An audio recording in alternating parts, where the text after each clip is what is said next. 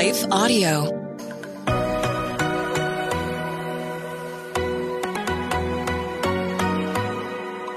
Do you sometimes doubt if you're truly hearing God's voice or if it's really your own? Or have you been in a season where it feels like He's completely silent? Have you been praying for a way to learn how to hear His voice more clearly? Hey, friends, I'm Rachel, host of the Hearing Jesus podcast.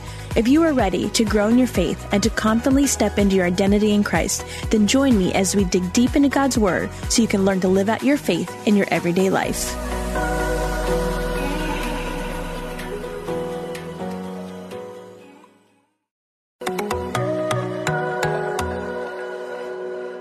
Hey, friends, welcome back to the Hearing Jesus podcast. I'm your host, Rachel Grohl. Before we get into today's episode, I just wanted to give you a brief update. If you have been listening to the podcast over the last couple of weeks, you'll know that we have entered into a partnership with Compassion International.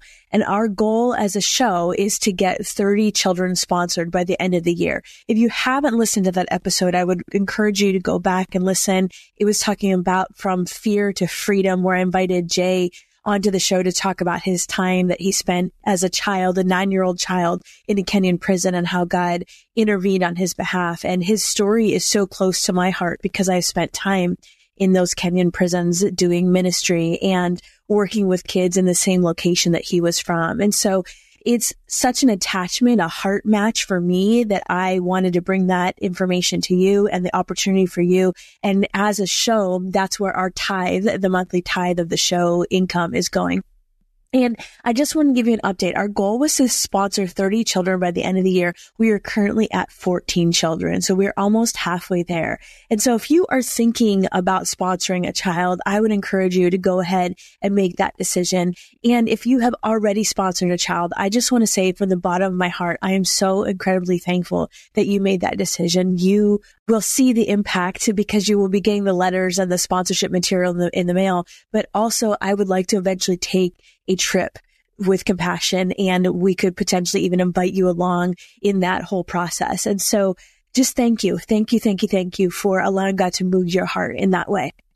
And so as we get in today's episode, I want to pick up in Matthew chapter 20. And if you're just joining us, I would encourage you to go back and start at the beginning of this introduction to the gospel series where we are going through the book of Matthew little by little, piece by piece and explaining the history and the background and the culture.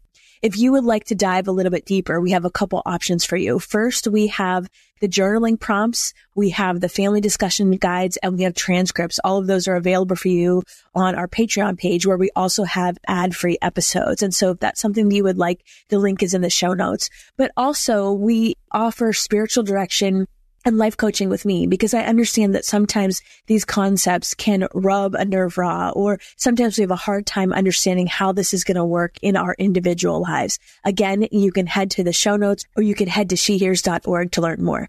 So today I'm reading from the New American Standard Version of the Bible and I'm reading from Matthew chapter 20 and I'm actually going to read the last verse, verse 30 from Matthew chapter 19 and then go right into Matthew chapter 20. So it says, but many who are first will be last, and the last first. For the kingdom of heaven is like a landowner who went out early in the morning to hire laborers for his vineyard. When he had agreed with the laborers for a denarius for the day, he sent them into his vineyard. And he went out about the third hour and saw others standing idle in the marketplace. And to those he said, You go into the vineyard also, and whatever is right, I will give you. And so they went. Again, he went out about the sixth and the ninth hour and did the same thing. And about the eleventh hour, he went out and found others standing around. And he said to them, Why have you been standing here idle all day long? They said to him, Because no one hired us. He said to them, You go into the vineyard too. Now when evening came, the owner of the vineyard said to his foreman, call the laborers and pay them their wages, starting with the last group to the first. When those hired about the eleventh hour came, each one received a denarius. And so when those hired first came, they thought that they would receive more, but each of them also received a denarius.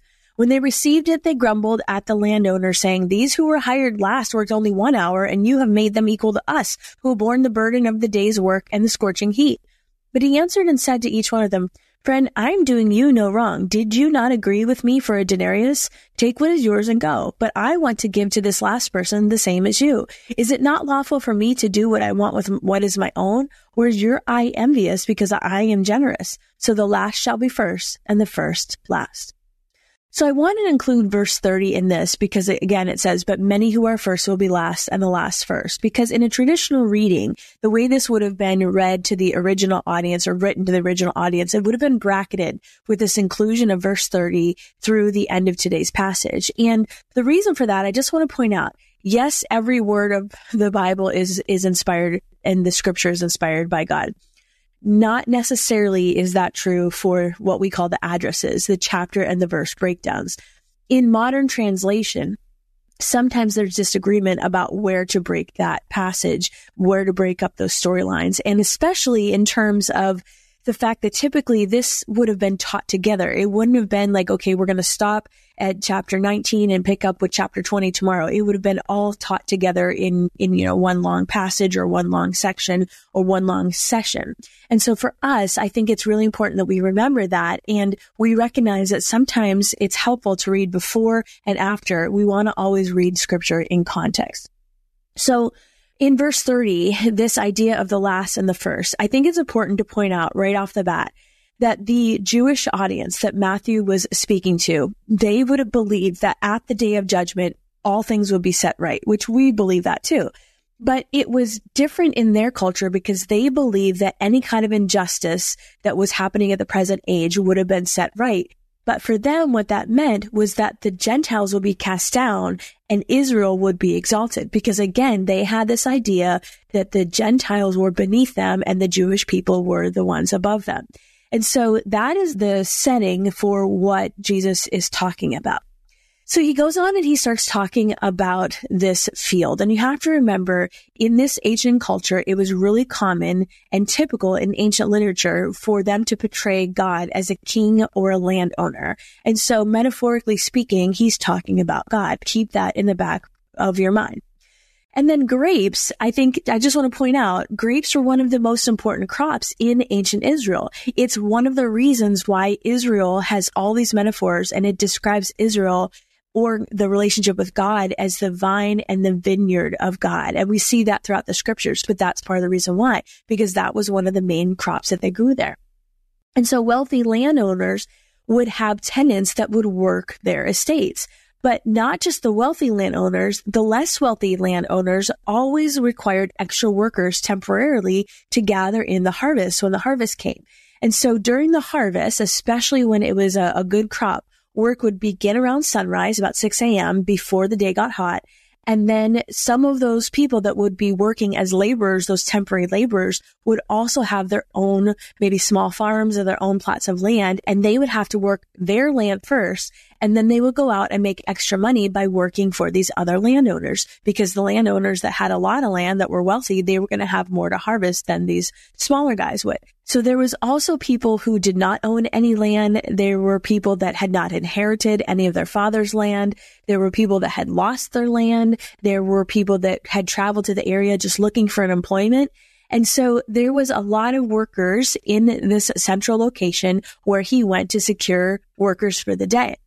And then when it talks about a denarius, a denarius was an average day's wage. And a lot of times they would pay extra because they wanted to get the harvest taken care of. They could only work during those daytime hours. And if it was a really big harvest, they needed to work as hard as they could to gather in that harvest because it would spoil if you, if you let it go too long.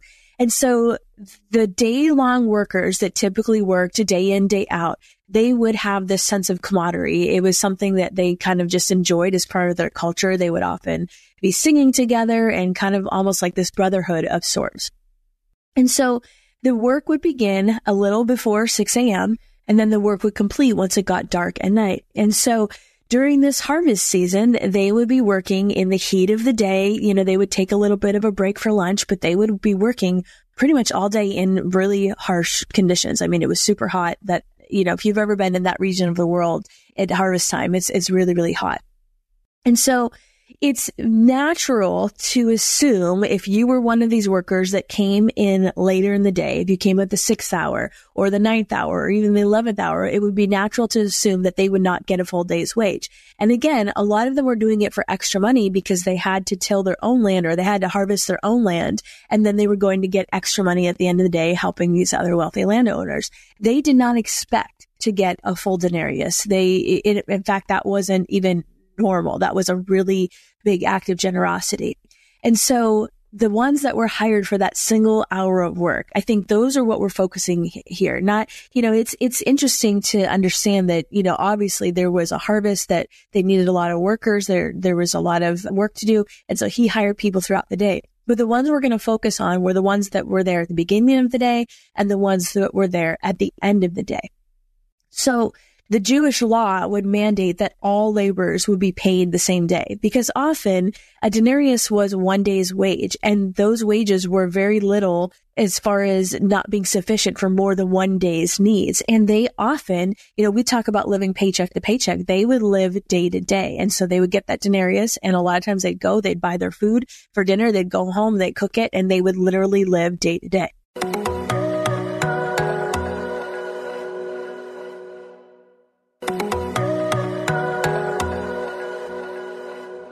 Now, if you were a wealthy landowner in that culture, or if you were just wealthy by the Mediterranean standards in that ancient world, one of the things that you would do is you would give gifts or work in a way that benefited the community because that increased your social standing. And so there's this public status of the donors that would be donating towards the community, whether it was with food or, you know, sometimes they would put on a meal. And so in that time frame, when he was being generous with his money and paying those workers that came at the 11th hour the same day's wage as those that had been there all day, that was a mark of generosity. And so when those original workers started to complain, in that culture, they would be seen as really rude and ungrateful.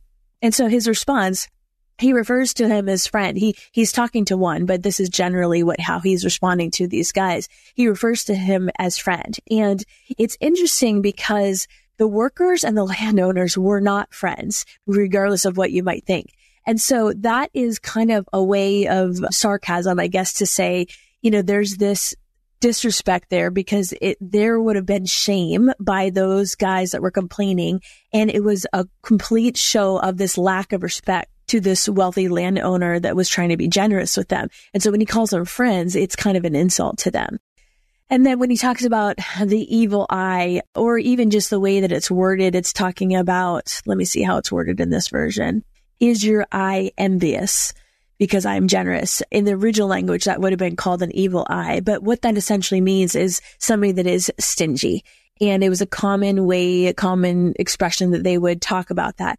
But the landowner had been really fair to those that had worked all day and generous to those that had not worked all day. And that really was the landowner's prerogative to be generous or not.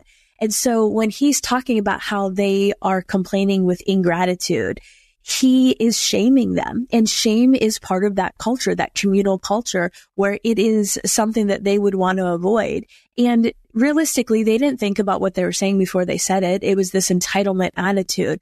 But the Jewish people were affirming that God, who alone was the one that was owning all of these things, he is generous in whatever he gives. And so they would acknowledge that as a culture. But then even this attribute of how he is giving them something, these, these labor workers, something that they don't deserve, that's this attribute of mercy that we see in, in God. And the Jewish people knew that, but yet they were ignoring that when it comes to how they were living their, their own lives. And it's interesting because in general, this story, this parable that he's teaching is a way to explain the kingdom of God and, and how God interacts with those that, you know, it doesn't matter where you're from. It doesn't matter how long you've been saved. It doesn't matter how long it took you to kind of come to this realization about who Jesus is. We're all going to end up in heaven if you've made that decision. And it doesn't matter if you have been a Christian since you were four years old or if you became a Christian on your deathbed either way, the benefit is the same because of the generosity of God, because of the mercy of God. And what's interesting is at the time, the Jewish teachers told a similar kind of story about this day of judgment, but they use it to make the opposite point. Because remember what I started off by saying is they had this mentality that Israel was going to be elevated and the Gentiles were going to be lowered. And they would use that similar kind of story to talk about how the Gentiles who labored little would receive little and the, the Israel people would be the ones that would receive the benefits of God's kingdom. And Jesus is challenging wealth and status and eternal position directly to these Jewish leaders. And he's telling one of their stories in a way that properly interprets the kingdom principles. Because remember, as the author of the law, Jesus is fully God, fully man. As the author of the law and the Torah and the word of God, he is the only one that can correctly interpret the law. And so he's basically putting it in their face that no, they have interpreted this wrong and how Jesus does things is different than how they are teaching it. And I love that because I think this is something that we see within the body of Christ. I think too often what we see is churches that will say, it's us for no more. What do I mean by that? Well, I, I used to work in a, a, local church where I was the outreach pastor. And if you know anything about outreach ministry, it can be messy. You know, when you are dealing with people that are homeless or addicted or in poverty, they look different than the people that have been Christians their whole lives that have, you know, maybe nuclear families and good jobs and 2.5 kids and a dog or whatever it is.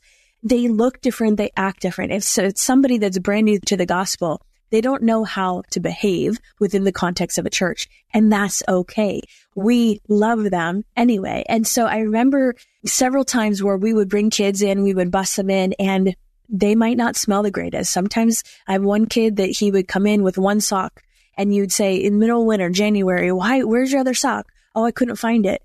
Well, he only, he didn't even have one full pair of socks. He had one sock. That's all he had. That's the level of poverty I'm talking about. And so instead of having compassion and maybe going and buying this kid a pair of socks or a couple pairs of socks, we would have people that would complain about how dare he comes to church barefoot with one of his feet barefoot. I mean, can it grip? That, that is so far from the heart of Jesus that, oh my gosh, my flesh wanted to smack the snot out of him. But I had to teach people about what the gospel actually looked like when we were acting in accordance to Jesus's heart and this heart aspect of kingdom righteousness and what that actually meant. And even things like as our church continued to grow and we would invite people in and, and the, the community started showing up because they were responding to the way that we were ministering to them people didn't like the fact that we were growing and we went from two services to three services. And maybe when they came into the church, their favorite seat was taken and there would be people that would complain where, you know, their church is just getting too big. And my answer to that is, is who would you like to go to hell? I mean, if we are reaching the community for with the gospel and we are teaching them about the hope and the life change that happens within the gospel, is it your grandkids that you want to go to hell or is it somebody else's grandkids that you want to go to hell? And, and that mentality always broke my heart because I had to explain to Christians that had been Christians for a long time about what the gospel actually meant. And here what we see, I think is a very similar situation where Jesus is pointing out to these religious leaders that you guys are missing it. You guys are teaching this in a way that is opposite of my heart. And so I, I want you to keep all that in mind. I'm going to go back. I'm going to reread this passage and I just want to pray that that would sink in in a really real way for you.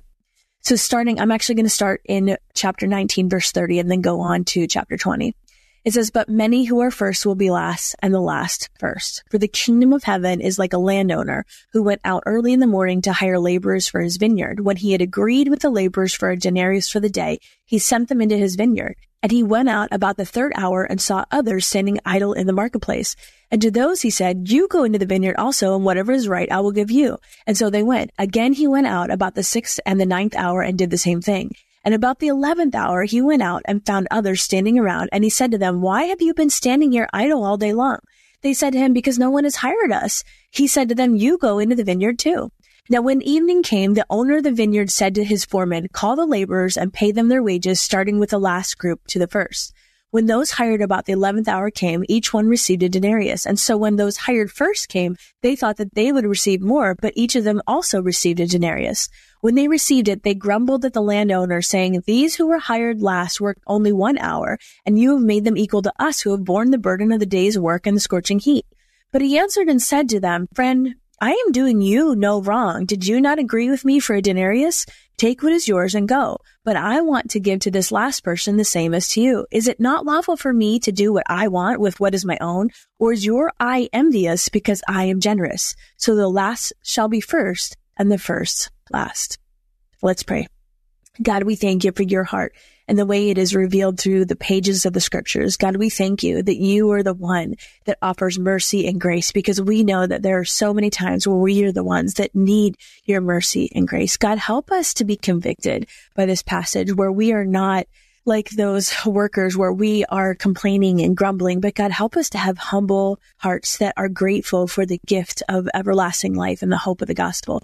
Lord, help us also to be generous with our hearts and our minds and our spirits when we encounter those that are different from us. God, I pray for even right now, the people that may have had a perspective shift today.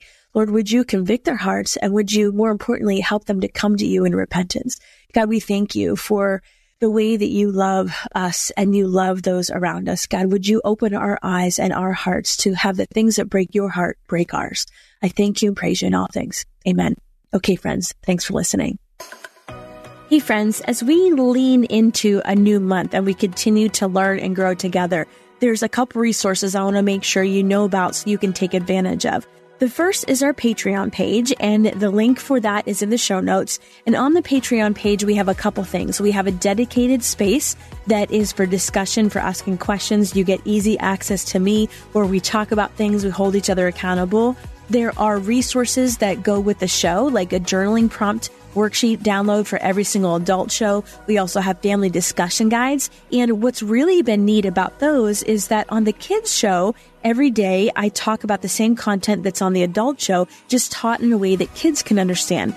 Then the family discussion guides create an environment for you to process that information with your children. You can use that at the dinner table or even as part of your devotional routine. There's some suggested prayer and activities and things to help you connect that content to the appropriate age for your children. So all of that is on the Patreon. Also, there's some prophetic words, extra videos, transcripts, all those kinds of things. The second is on our website. If you go to shehears.org, there's a shop resources page that has my Bible studies that I've written, links to different journaling Bibles, note taking Bibles, all sorts of resources to help you grow. And then also on our website, we have the coaching section. If you are finding that you need some spiritual direction or life coaching, that is available for you as well. And that's really good to help you process what you're learning. If you're feeling stuck, if you need to work through something, if something just isn't sitting right, or if you want to teach this content and you need to help develop a plan, I'm available to help you do that as well. Again, all of these are resources to help you grow in your spiritual life and hear God's voice more clearly. I want to take just a second to thank the team at Life Audio for their partnership with us on the podcast. If you go to lifeaudio.com, you will find dozens of other faith centered podcasts in their network. They've got shows about prayer, Bible study, parenting, and more. Hey, friends, if this podcast helped encourage, empower, or equip you in your walk with God, I would love it if you would head over to Apple Podcasts and leave me a review. That's the number one way you can support my show. You can also join our free Facebook community or Instagram page where I share inspirational tips, bonus content, resources, and prayer throughout the week. Hey, I want you to know I'm praying for you. Know that you are so loved. Keep going.